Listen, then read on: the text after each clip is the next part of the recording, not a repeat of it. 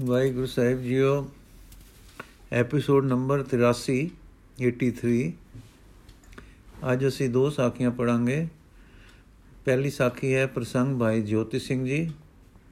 ਉਸ ਤੋਂ ਬਾਅਦ ਕੁਲੂਕਸ਼ੇਤਰ ਫੇਰੀ, ਕੁਰੂਕਸ਼ੇਤਰ ਫੇਰੀ, ਜਿਹੜੀ ਦੋ ਭਾਗਾਂ ਵਿੱਚ ਹੋਏਗੀ।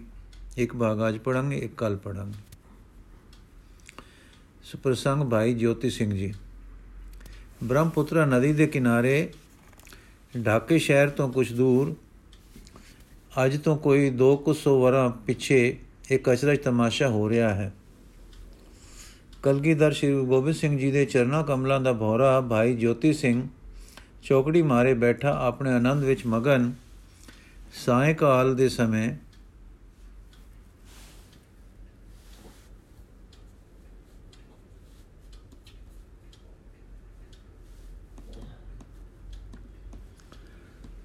ਪ੍ਰੇਮ ਦੇ ਸ਼ਬਦ ਗਾ ਰਿਹਾ ਹੈ। ਦਿਲ ਪ੍ਰੇਮ ਵਿੱਚ ਮਗਨ ਹੈ, ਸੁਰਤ ਪੂਰਨ ਇਕਾਗਰਤਾ ਵਿੱਚ ਖਚਿਤ ਹੈ। ਜ਼ੁਬਾਨ ਪ੍ਰੇਮ ਰਸ ਦੀ ਰਤੀ, ਐਸੇ ਦਿਲ ਖਿਚਵੇਂ ਸ਼ਬਦ ਗਾ ਰਹੀ ਹੈ ਕਿ ਚਲਦੇ ਜਲ ਨੂੰ ਮਾਨੋ ਬੰਨਣ ਵਾਲੀ ਗੱਲ ਹੋ ਰਹੀ ਹੈ। ਅੱਖਾਂ ਤੋਂ ਕਿਸੇ ਕਿਸੇ ਵੇਲੇ ਜਲ ਦੇ ਟੋਪੇ, ਜਲ ਦੇ ਟੇਪੇ ਕਿਰਦੇ ਹਨ। ਸਰੀਰ ਸਾਰੇ ਤੇ ਲੂ ਕੰਡੇ ਹੋ ਹੋ ਜਾਂਦੇ ਹਨ ਤੇ ਜਲ ਦੇ ਤਰੰਗ ਮਨ ਦੇ ਪ੍ਰੇਮ ਦੀਆਂ ਲਹਿਰਾਂ ਨਾਲ ਇਕਸੁਰ ਹੋ ਰਹੇ ਹਨ। ਇਹਨਾਂ ਦੀ ਮధుਰ ਧੁਨ ਦਾ ਉਹ ਦਿਲ ਖਿਚਵਾ ਅਸਰ ਪੈ ਰਿਹਾ ਹੈ। ਕਿ ਇੱਕ ਨਵਾਬ ਸਾਹਿਬ ਥੋੜੀ ਵਿਥ ਉਤੋਂ ਆਪਣੇ ਜਸ਼ਨ ਵਿੱਚ ਰੱਤੇ ਹੋਏ ਤਰਬਕ ਉੱਠੇ। ਸ਼ਰਾਬ ਦਾ ਪਿਆਲਾ ਹੱਥੋਂ ਰਹਿ ਗਿਆ।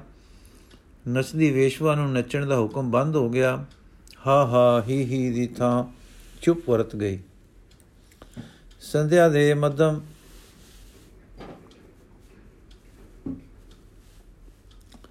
ਆ ਰਹੇ ਹਨੇਰੇ ਵਿੱਚ ਪਿਆਰੀ ਰੁਮਕ ਦੀ ਪੌਣ ਨੇ ਸ਼ਾਂਤੀ ਨਾਲ ਵਗਦੀ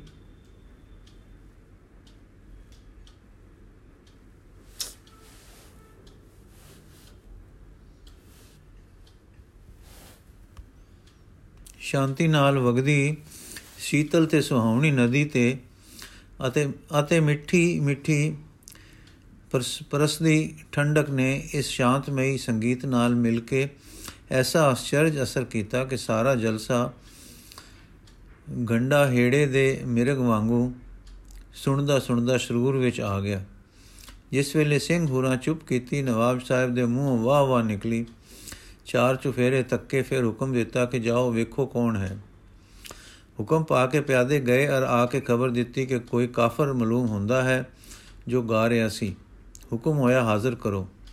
ਉਸੇ ਵੇਲੇ ਪਿਆਦਿਆਂ ਜਾ ਲਲਕਾਰਿਆ ਸਤੋ ਗੁਣੀ ਸਮੁੰਦਰ ਵਿੱਚ ਹਾਜ਼ਰ ਹੋ, ਗਰੜ ਹੋ ਕੇ, ਗਰਕ ਹੋ ਕੇ, ਗਰਕ ਹੋਏ ਹੋਏ ਸਿੰਘ ਜੀ ਸ਼ਾਂਤੀ ਨਾਲ ਤੱਕ ਕੇ ਸਹਿਜ ਨਾਲ ਬੋਲੇ, ਕੀ ਆ ਗਿਆ ਹੈ? ਸਿਪਾਹੀਆਂ ਨੇ ਕਿਹਾ, ਨਵਾਬ ਸਾਹਿਬ ਯਾਦ ਕਰਦੇ ਹਨ, ਆਪਨੇ ਕਿਹਾ, ਸਾਡੇ ਗਰੀਬਾਂ ਨਾਲ ਉਹਨਾਂ ਦਾ ਕੀ ਪ੍ਰਯੋਜਨ ਹੋ ਸਕਦਾ ਹੈ? ਪਰ ਉਹਨਾਂ ਦੀ ਬਹੁਤ ਖਿੱਚ ਕਰਨੇ ਪਰ ਉਠਣਾ ਪਿਆ। ਜਾਂ ਉੱਥੇ ਜਾ ਕੇ ਪਹੁੰਚੇ ਤਦ ਸ਼ਰਾਬ ਦਾ ਸਮਾਗਮ ਦੇਖ ਕੇ ਸਿੰਘ ਜੀ ਨੇ ਅਕਾਲ ਪੁਰਖ ਦੇ ਚਰਨਾਂ ਵਿੱਚ ਇੱਕ ਨਿੱਕੀ ਜਿਹੀ ਬੇਨਤੀ ਕੀਤੀ ਕਿ ਦੀਨਾ ਬੰਧੂ, ਵਾਰੂ ਹੋਵੋ। ਕਜਲ ਦੀ ਕਜਲ ਦੀ ਕੋਠੜੀ ਵਿੱਚੋਂ ਨਿਰੰਜਨ ਲੈ ਚਲਿਓ। ਨਵਾਬ ਸਾਹਿਬ ਨੇ ਨੇੜੇ ਸੱਦ ਕੇ ਕਿਹਾ, ਵਾਹ, ਖੂਬ। ਸਾਨੂੰ ਬੜਾ ਆਨੰਦ ਦਿੱਤਾ, ਧਨ ਹੋ ਆਪ। ਬਹੁਤ ਖੁਸ਼ ਕੀਤਾ ਹੈ। ਕੁਝ ਹੋਰ ਸੁਣਾਓ? ਪਰ ਉਹ ਸਾਡੀ ਸਮਝ ਵਿੱਚ ਨਹੀਂ ਆਇਆ। ਕੁਝ ਫਾਰਸੀ ਬੋਲੀ ਵਿੱਚ ਸੁਣਾਓ। ਸਿੰਘ ਗੁਰਾਂ ਨੇ ਬੜੇ ਅਦਬ ਨਾਲ ਉੱਤਰ ਦਿੱਤਾ ਕਿ ਮੈਂ ਪਰਮੇਸ਼ਰ ਦੇ ਸ਼ੁਕਰ ਦੇ ਗੀਤ ਗਾਉਂਦਾ ਹਾਂ, ਜੋ ਮੇਰੀ ਬੋਲੀ ਵਿੱਚ ਹਨ। ਫਾਰਸੀ ਬੋਲੀ ਮੈਂ ਜਾਣਦਾ ਨਹੀਂ, ਇਸ ਕਰਕੇ ਗਾਉਣ ਅਸਮਰਥ ਹਾਂ। ਨਵਾਬ ਨੇ ਕਿਹਾ, ਅੱਛਾ, ਸੁਣਾਓ, ਸਾਨੂੰ ਤਾਂ ਆਵਾਜ਼ ਹੀ ਮਰਵ ਕਰ ਰਹੀ ਹੈ। ਸਿੰਘ ਹੁਰਾ ਨੇ ਕਿਹਾ, ਪਰਮੇਸ਼ਰ ਦੇ ਭਜਨ ਸੁਣਨ ਵਾਸਤੇ ਆਪਣੇ ਆਪ ਨੂੰ ਤਿਆਰ ਕਰੋ। ਇਹ ਮਾੜਾ ਸਮਾਨ ਦੂਰ ਕਰੋ, ਅਦਬ ਵਿੱਚ ਆਓ। ਇਹ ਸੁਣ ਕੇ ਨਵਾਬ ਨੂੰ ਗੁੱਸਾ ਆ ਗਿਆ।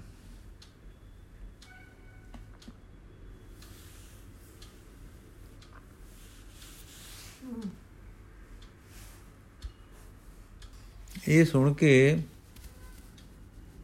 ਨਵਾਬ ਨੂੰ ਗੁੱਸਾ ਆ ਗਿਆ, ਹੁਕਮ ਦਿੱਤਾ, ਡੇਰੇ ਲੈ ਚੱਲੋ, ਮੁਸਲਮਾਨ ਬਣਾਓ, ਫਾਰਸੀ ਪੜਾਓ ਫਿਰ ਗਜ਼ਲਾਂ ਸੁਣਾਏਗਾ।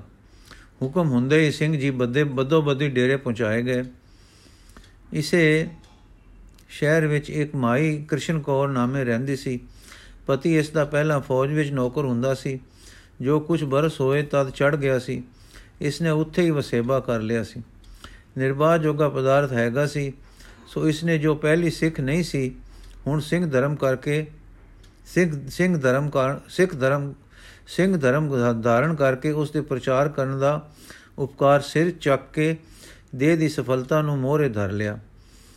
ਇਹ ਬੀਬੀ ਪਿੱਛੋਂ ਸਰਹੱਦ ਦੇ ਪਾਸੇ ਦੀ ਸੀ ਤੇ ਫਾਰਸੀ ਬੋਲੀ ਪੜ੍ਹੀ ਹੋਈ ਸੀ। ਇਸ ਨੇ ਭਾਈ ਜੋਤੀ ਸਿੰਘ ਦੇ ਫੜੇ ਜਾਣ ਦੀ ਸਾਰੀ ਵਿਥਿਆ ਸੁਣ ਲਈ ਸੀ। ਭਲਾ ਐਸੇ ਪਰਮਾਤਮਾ ਸਿੰਘ ਦੀ ਮੁਸੀਬਤ ਸੁਣ ਕੇ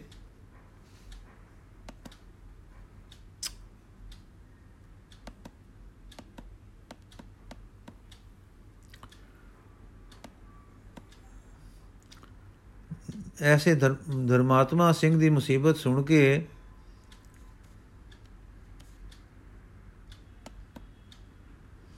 ਕਿੱਥੇ ਰਿਆ ਕਿੱਥੋਂ ਰਿਆ ਜਾਵੇ? ਪਿਛਲੀ ਰਾਤ ਹੀ ਵੇਸ ਵਟਾ ਕੇ ਮਰਦਾਵਾਂ ਤੇ ਮੁਸਲਕਾ ਦਰਵੇਸ਼ਾਂ ਵਾਲਾ ਵੇਸ਼ ਕਰਕੇ ਨਵਾਬ ਦੇ ਮਹਿਲਾਂ ਦੇ ਪਿਛਵਾੜੇ ਚਲੀ ਗਈ। ਔਰ ਫਾਰਸੀ ਬੋਲੀ ਵਿੱਚ ਮੁਆਰਫ ਮੁਫਰ ਦੀਆਂ ਗਜ਼ਲਾਂ ਬੜੀ ਮਨੋਹਰ ਧੁਨੀ ਵਿੱਚ ਗਾਉਣ ਲੱਗ ਗਈ। ਤੜਕਸਾਰ ਇਸ ਦੀ ਕੋਇਲ ਵਰਗੀ ਆਵਾਜ਼ ਕੰਨੀ ਜੋ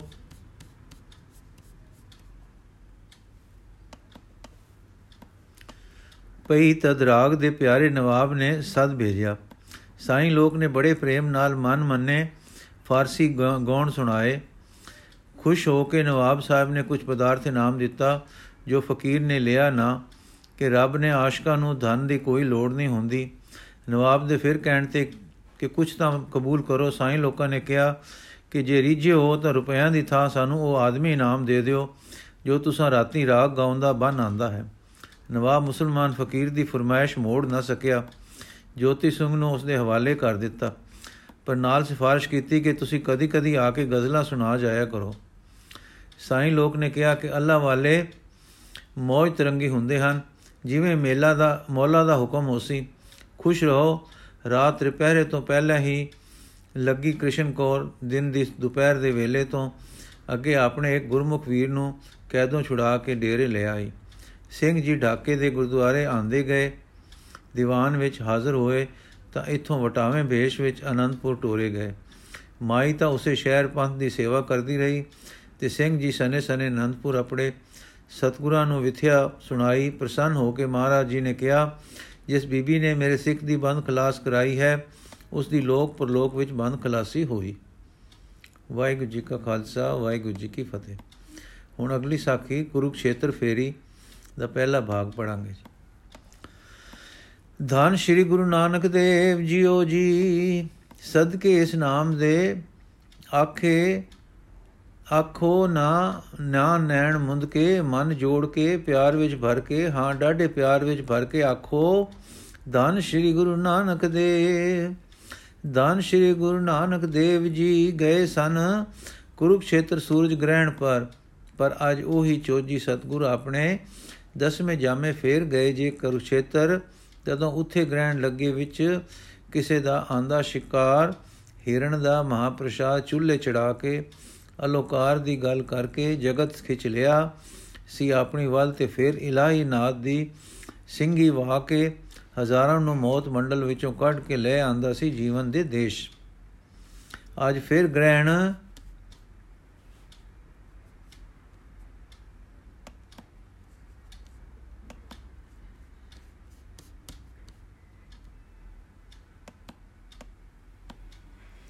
ਦੇ ਹੀ ਮੌਕੇ ਜਾ ਬੈਠਾ ਹੈ, ਉਹ ਨੂਰ ਦਾ ਬੁੱਕਾ ਉਹ ਜੋਤ ਨਿਰੰਜਨੀ ਆਪਣੇ ਦਸਵੇਂ ਰੂਪ ਵਿੱਚ ਉਸੇ ਕੁਰੂਕਸ਼ੇਤਰ।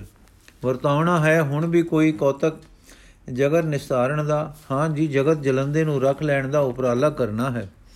ਨੈਣ ਮੁੰਦ ਲਓ, ਦਿਲ ਜੋੜ ਲਓ, ਸੰਕਲਪਨਾ ਇਕਲ, ਵਿਕਲਪਨਾ ਦੀ ਨੈ ਨੂੰ ਰਤਾ ਕੋ ਠੱਲ ਲਓ, ਪਿਆਰ ਦੀ ਕਲਾ ਮਰੋੜ ਲਓ। ਹਾਂ, ਉਹ ਜੋ ਹਰ ਕਿਸੇ ਦੀ ਅੰਦਰ ਦੀ, ਅੰਦਰ ਧੀ ਪੁੱਤਰ, ਇਸਤਰੀ, ਪਦਾਰਥ ਇੱਜ਼ਤ ਅਬਰੋ ਵੱਲ ਪਿਆਰ ਦੀ ਕਲਾ ਚੱਲ ਰਹੀ ਹੈ।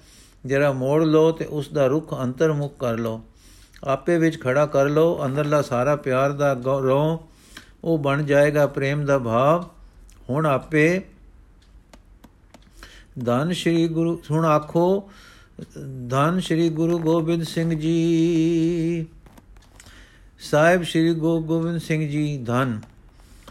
ਸਰੀਰਕ ਜਾਮੇ ਵਿੱਚ ਵੀ ਪ੍ਰੇਮੀਆਂ ਦੇ ਅੰਗ ਸੰਗ ਚੋਲਾ ਛੋੜ ਕੇ ਵੀ ਪ੍ਰੇਮੀਆਂ ਦੇ ਅੰਗ ਸੰਗ ਸਦਾ ਮੁਕਤ, ਸਦਾ ਜੀਵੇ, ਸਭ ਥਾਈ ਹੋਏ ਸਹਾਇ ਸਾਹਿਬ ਸ੍ਰੀ ਗੁਰੂ ਗੋਬਿੰਦ ਸਿੰਘ ਜੀ।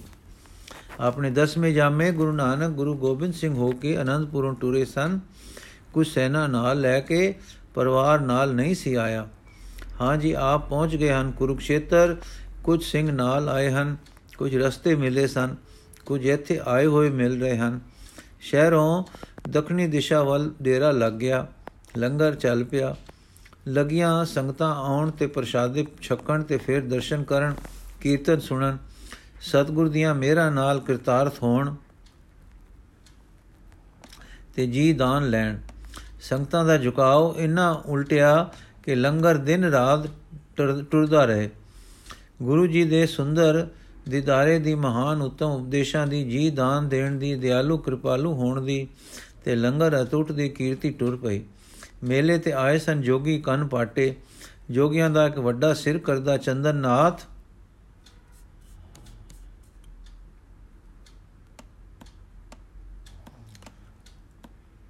ਸੀ ਜੋ ਤੀਰੰਦਾਜ਼ੀ ਵਿੱਚ ਮੰਨਿਆ ਪਰਮੰਨਿਆ ਉਸਤਾਦ ਸੀ ਤੇ ਨਾਲੇ ਆਇਆ ਹੋਇਆ ਸੀ ਜੋਗੀ ਮਦਨਨਾਥ ਇਹ ਸੀ ਬਾਲ ਗੁੰਦਾਈ ਦਾ, ਬਾਲ ਗੁੰਦਾਈ ਦੀ ਗੱਦੀ ਦਾ ਮਾਲਕ ਪ੍ਰਸਿੱਧ ਜੋਗੀਆਂ ਦਾ ਵੜਕਾ।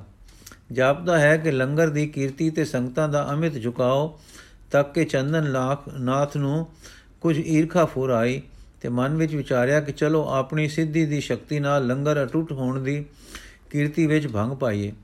ਇਹ ਗੱਲ ਉਸਨੇ ਮਦਨਨਾਥ ਨਾਲ ਕੀਤੀ। ਮਦਨਨਾਥ ਗੁਰੂ ਘਰ ਦਾ ਜਾਣੂ ਸੀ।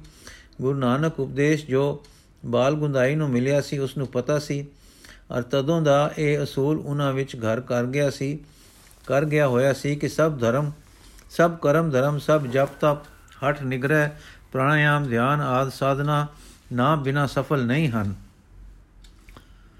ਨਾਮ ਦੀ ਕੀਮਤ ਏਕਾ ਹੈ ਤੇ ਹੋਰ ਮਤ, ਹੋਰ ਸਭ ਨੇਕੀਆਂ, ਸਭ ਧਰਮ, ਸਭ ਕਰਮ, ਸਭ ਸਾਧਨ ਬਿੰਦੀਆਂ ਹਨ। ਏਕੇ ਤੇ ਨਾਲ ਬਿੰਦੀ, ਬਿੰਦੀਆਂ ਸਫਲ ਹਨ। ਕੀਮਤ ਵਾਲੀਆਂ ਹਨ। ਬਿੰਦੀਆਂ ਏਕੇ ਬਿਨਾ ਨਿਸ਼ਫਲ ਹਨ। ਸਭ ਕਰਮ ਫੋਕਟ ਫੋਕਟ ਜਾਨ, ਸਭ ਧਰਮ ਨੇਫਲ ਮਾਨ, ਬਿਨ ਏਕ ਨਾਮ ਆਧਾਰ, ਸਭ ਕਰਮ ਭਰਮ ਵਿਚਾਰ।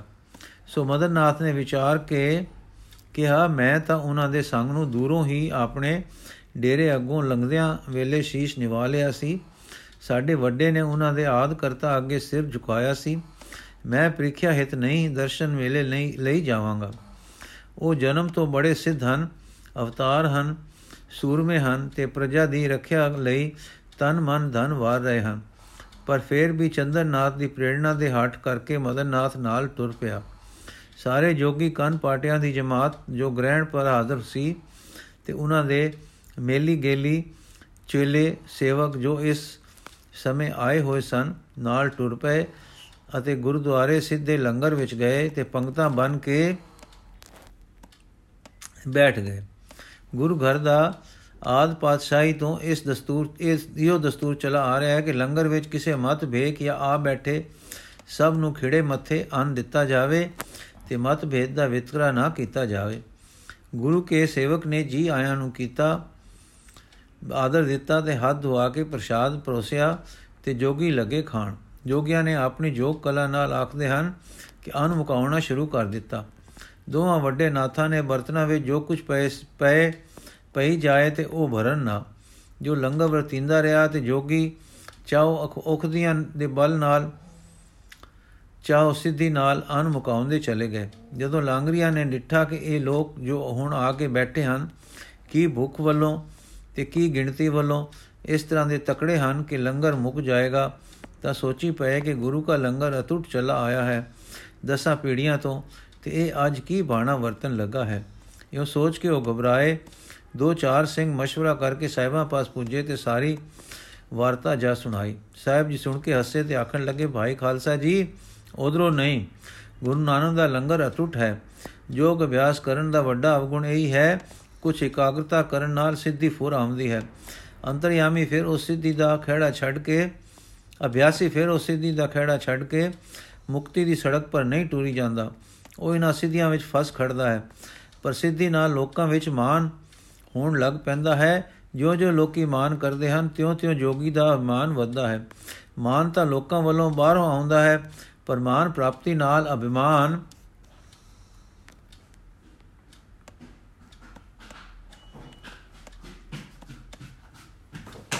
ਅੰਦਰੋਂ ਮੋਲਦਾ ਹੈ।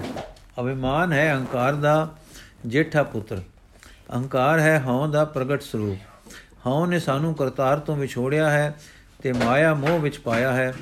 ਹਉ ਜਦ ਬਾਹਰ ਮੁਖ ਪ੍ਰਕਾਸ਼ ਦੀ ਹੈ, ਤਾਂ ਮੈਂ ਤੇ ਮੇਰੀ ਦੇ ਰੂਪ ਧਾਰਨ ਕਰਦੀ ਹੈ। ਮੈਂ ਤਾਂ ਹੰਕਾਰ ਬਣ ਕੇ ਅੰਦਰ ਖੜੋ ਜਾਂਦੀ ਹੈ ਤੇ ਸਾਈਂ ਜੀ ਨਾਲ ਵਿਥ ਵਧਾ ਲੈਂਦੀ ਹੈ ਤੇ ਦੂਜੇ ਪਾਸੇ ਮੇਰੀ ਨੂੰ ਬਾਹਰ ਵੱਲ ਸਤਿਆ ਦੇ ਕੇ ਟੋਰਦੀ ਹੈ। ਮੇਰੀ ਬਾਹਰ ਦੇ ਸੰਸਾਰ ਨਾਲ ਪੰਕਤਾਂ ਪਕੜਾ ਪਾਉਂਦੀ, ਕਬਜ਼ੇ ਜਮਾਉਂਦੀ ਹੈ, ਫਿਰ ਇਹ ਵਾਂਛਤ ਵਸਤੂ ਨਾਲ, ਮੋਹ ਤੇ ਅਵਾਂਛਤ ਵਸਤੂ ਨਾਲ ਦੁਆਇਕ ਵਧਾਉਂਦੀ ਹੈ। ਵਾਂਛਤ ਦੇ ਜੇ ਪ੍ਰਾਪਤ ਹੁੰਦੀ ਜਾਏ, ਤਾਂ ਇਹ ਲੋਭ ਲੋ ਲਈ ਅਤ੍ਰਿਪਤ ਮਾਇਆ ਨਾ ਮਿਲੇ ਤਾਂ ਕ੍ਰੋਧ। ਅਵਾਂਛਤ ਵਸਤੂ ਮਿਲੇ ਤਾਂ ਛਿਥਿਆਨ। ਜੋ ਹੋਰਨਾਂ ਨੂੰ ਵਾਂਛਤ ਵਸਤੂ ਮਿਲੇ ਤਾਂ ਈਰਖਾ। ਇਉਂ ਕਰਮ ਜਾਲ ਤਣਿੰਦਾ ਹੈ। ਇਹ ਕਰਮ ਜਾਲ ਵਿੱਚ ਫਸਿਆ ਜੀਵ ਫਿਰ ਮੁਕਤੀ ਦੇ ਰਸਤੇ ਪਰ ਟੁਰ ਨਹੀਂ ਸਕਦਾ। ਜਿਵੇਂ ਕਹਿੰਦੇ ਹਨ ਕਿ ਜਲ ਵਿੱਚ ਜੇ ਤਾਰੂ ਸੋ ਦਰਿਆ ਤਰ ਕੇ ਪਾਰ ਜਾ ਰਿਹਾ ਹੋਵੇ, ਜੇ ਉਸ ਨੂੰ ਤੇਂਦੂਆ ਗ੍ਰਸ ਲਵੇ, ਤਾਂ ਉਹ ਫਿਰ ਆਪਣੇ ਰਾਹੇ ਤੁਰ ਕੇ ਪਾਰ ਨਹੀਂ ਜਾ ਸਕਦਾ। ਸੋ ਇੱਕ ਤਾਂ ਹੋ ਵਿਛੋੜਨ ਚਾਲ ਵਾਲੀ ਉਤੋਂ ਸਿੱਧੀਆਂ ਨਾਲ ਮਿਲ ਪਿਆ ਮਾਨ ਚੂਹਾਂ ਦੇ ਚੂਹਾਂ ਤੋਂ ਰੱਖਣ ਲਈ ਸਾਹਿਬ ਸ੍ਰੀ ਗੁਰੂ ਨਾਨਕ ਦੇਵ ਜੀ ਨੇ ਆਪਣੇ ਸਿੱਖਾਂ ਨੂੰ ਸਿਖਾਇਆ ਕਿ ਸਤਨਾਮ ਦੇ ਸਿਮਰਨ ਵਿੱਚ ਸੂਰਤ ਦਾ ਸਦਾ ਲੱਗੇ ਰਹਿਣਾ ਸਭ ਤੋਂ ਵੱਡੀ ਸਿੱਧੀ ਤੇ ਕਰਾਮਾਤ ਹੈ।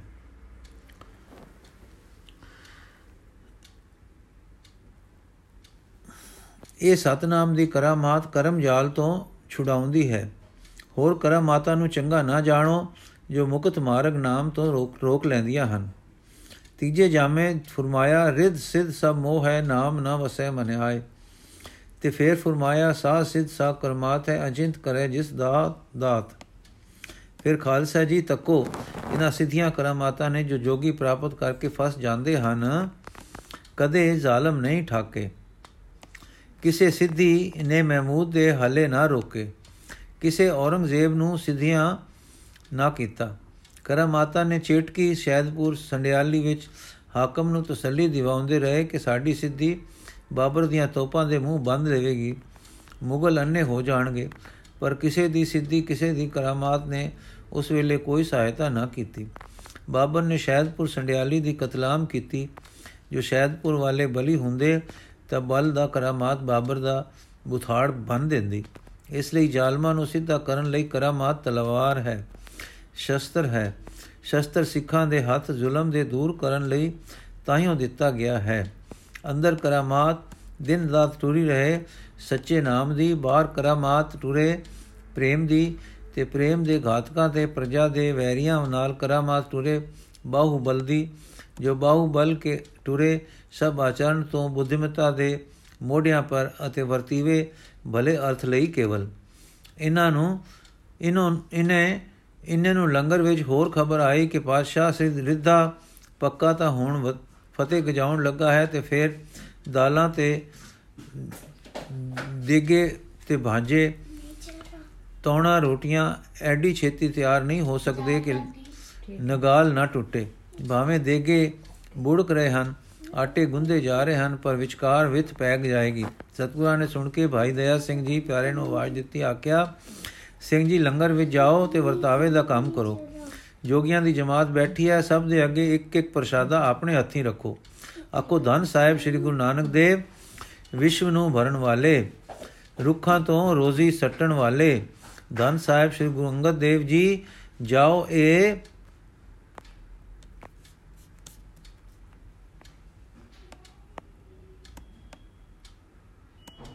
ਕਹਿ ਕੇ ਅਤ੍ਰਿਪਤ ਜੋਗੀਆਂ ਨੂੰ ਤ੍ਰਿਪਤ ਕਰੋ, ਜਿਨ੍ਹਾਂ ਨੂੰ ਸਰੀਰ ਦੇ ਅੰਗਾਂ ਦੀਆਂ ਹਰਕਤਾਂ ਪਰ ਕਾਬੂ ਹੋ। ਕਾਬੂ ਹੈ। ਜਿਨ੍ਹਾਂ ਨੂੰ ਸੰਸਾਰ ਦੀਆਂ ਦਿਸਦੀਆਂ ਚੀਜ਼ਾਂ ਪਰ ਵਸੀਕਾਰ ਦਾ ਮਾਣ ਹੈ। ਜਿਨ੍ਹਾਂ ਨੂੰ ਮਾਨਸਿਕ ਤਾਕਤਾਂ ਪਰ ਤਾਣ ਹੈ। ਪਰ ਜਿਨ੍ਹਾਂ ਨੂੰ ਮਨ ਦੀਆਂ ਵਾਗਾਂ ਪਰ ਵਾਸਨਾ ਪਰ ਵਸੀਕਾਰ ਘਟ ਹੈ। ਜਿਨ੍ਹਾਂ ਵਿੱਚ ਤ੍ਰਿਸ਼ਨਾ ਦੀ ਅਤ੍ਰਿਪਤੀ ਹੈ। ਜਾਓ ਗੁਰੂ ਨਾਨਕ ਦਾਤ ਨਾਲ ਤ੍ਰਿਪਤ ਕਰੋ ਉਹਨਾਂ ਨੂੰ। ਸਾਹਿਬ ਦਾ ਹੁਕਮ ਪਾ ਕੇ ਭਾਈ ਦਇਆ ਸਿੰਘ ਜੀ, ਜੋ ਹਠ ਯੋਗ, ਰਾਜ ਯੋਗ ਤੇ ਵਿਦਾਂਤ ਦੇ ਚੰਗੇ ਜਾਣੂ ਸੇ ਤੇ ਨਾਮ ਦੀ ਵਿਦਿਆ ਤੇ ਪੂਰੇ ਉਸਤਾਦ ਸੇ ਸਿਰ ਨੁਹਾ ਕੇ ਸਿਰ ਸਿਰ ਨਿੜਾ ਕੇ ਸਾਹਿਬ ਦੇ ਚਰਨਾਂ ਨਾਲ ਮੱਥਾ ਛੁਆ ਕੇ ਥਾਪੜਾ ਲੈ ਕੇ ਟੁਰ ਪਏ। ਲੰਗਰ ਵਿੱਚ ਜਾ ਕੇ ਪ੍ਰਸ਼ਾਦੇ ਚੁਕਵਾਏ ਤੇ ਆਪ ਵਰਤਾਉਣ ਟੁਰ ਪਏ। ਲਾਂਗਰੀ ਦੇਖ ਰਹੇ ਸੇ ਕਿ ਹੁਣ ਟੋਟਾ ਆਇਆ ਹੈ ਕਿ ਆਇਆ। ਪਰ ਸ਼੍ਰੀ ਦਇਆ ਸਿੰਘ ਜੀ ਨੇ ਕੀ ਡਿੱਠਾ ਕਿ ਸਾਈਂ ਵਿਸ਼ਵੰਬਰ ਹੈ, ਰਿਜਕ ਦਾ ਦਾਤਾ ਹੈ। ਜਿਨ ਜਿਉ ਦਿਆ ਸੋ ਰਿਜਕ ਅਮਰਾਵੇ ਸਭ ਘਟ ਭੀਤਰ ਹਾਟ ਚਲਾਵੇ। ਆਪ ਸੰਤ ਸ੍ਰੀ ਗੁਰੂ ਨਾਨਕ ਦੇਵ, ਧੰਨ ਸ੍ਰੀ ਗੁਰੂ ਅੰਗਦ ਦੇਵ ਉਚਾਰਦੇ ਪ੍ਰਸ਼ਾਦੇ ਵਰਤਾਉਣ ਲੱਗ ਪਏ। ਜਿਸ ਤੇ ਅੱਗੇ ਆਪ ਇੱਕ ਪ੍ਰਸ਼ਾਦਾ ਸਟ ਗਏ, ਉਸਨੇ ਫਿਰ ਹੋਰ ਨਹੀਂ ਮੰਗਿਆ। ਉਹ ਅਸ਼ਾਂਤੀ ਜੋ ਸਿੱਧੀਆਂ ਨਾਲ ਖਾਣ ਵਾਲੇ ਦਿਖਾ ਰਹੇ ਸੇ, ਦੂਰ ਹੋ ਗਈ। ਇਥੋਂ ਤਾਈ ਕਿ ਚੰਦਨਨਾਥ ਦੀ ਆਪਣੀ ਵੀ ਦੂਰ ਹੋ ਗਈ।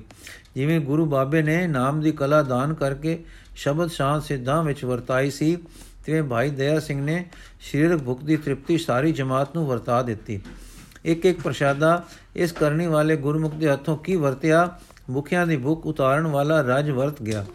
ਇਹ ਕਲਾ ਦੇਖ ਕੇ ਚੰਦਨਨਾਥ ਨੇ ਵਿਚਾਰਿਆ ਕਿ ਜਿਸ ਗੁਰੂ ਦੇ ਇੱਕ ਸਿੱਖ ਵਿੱਚ ਇਤਨੀ ਸਤਿਆ ਹੈ, ਉਹ ਆਪ ਪਤਾ ਨਹੀਂ ਕਿੰਨਾ ਰਿਧੀਆਂ ਸਿਧੀਆਂ ਦਾ ਮਾਲਕ ਹੋਵੇਗਾ।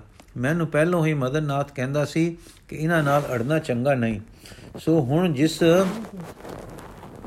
ਸੋ ਹੁਣ ਜਿੱਦ ਛੱਡ ਕੇ ਉਠੀਏ ਤੇ ਦਰਸ਼ਨ ਮੇਲਿਆਂ ਦਾ ਲਾਹਾ ਲਵੀਏ। ਇਹ ਵਿਚਾਰ ਕੇ ਮਦਨਨਾਥ ਨੂੰ ਕਹਿਣ ਲੱਗਾ, ਸੁਣਾਓ ਨਾਥ ਜੀ, ਹੁਣ ਕੀ ਮਰਜ਼ੀ ਹੈ?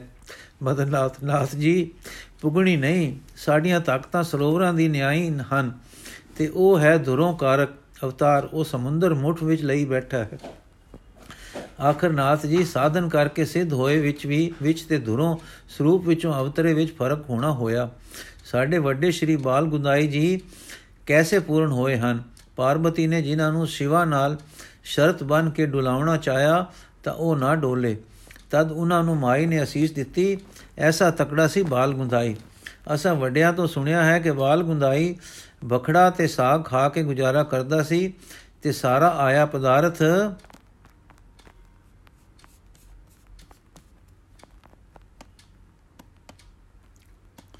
ਵੰਡ ਦਿੰਦਾ ਸੀ। ਉਹ ਸਾਡੇ ਵੱਡੇ ਦੀ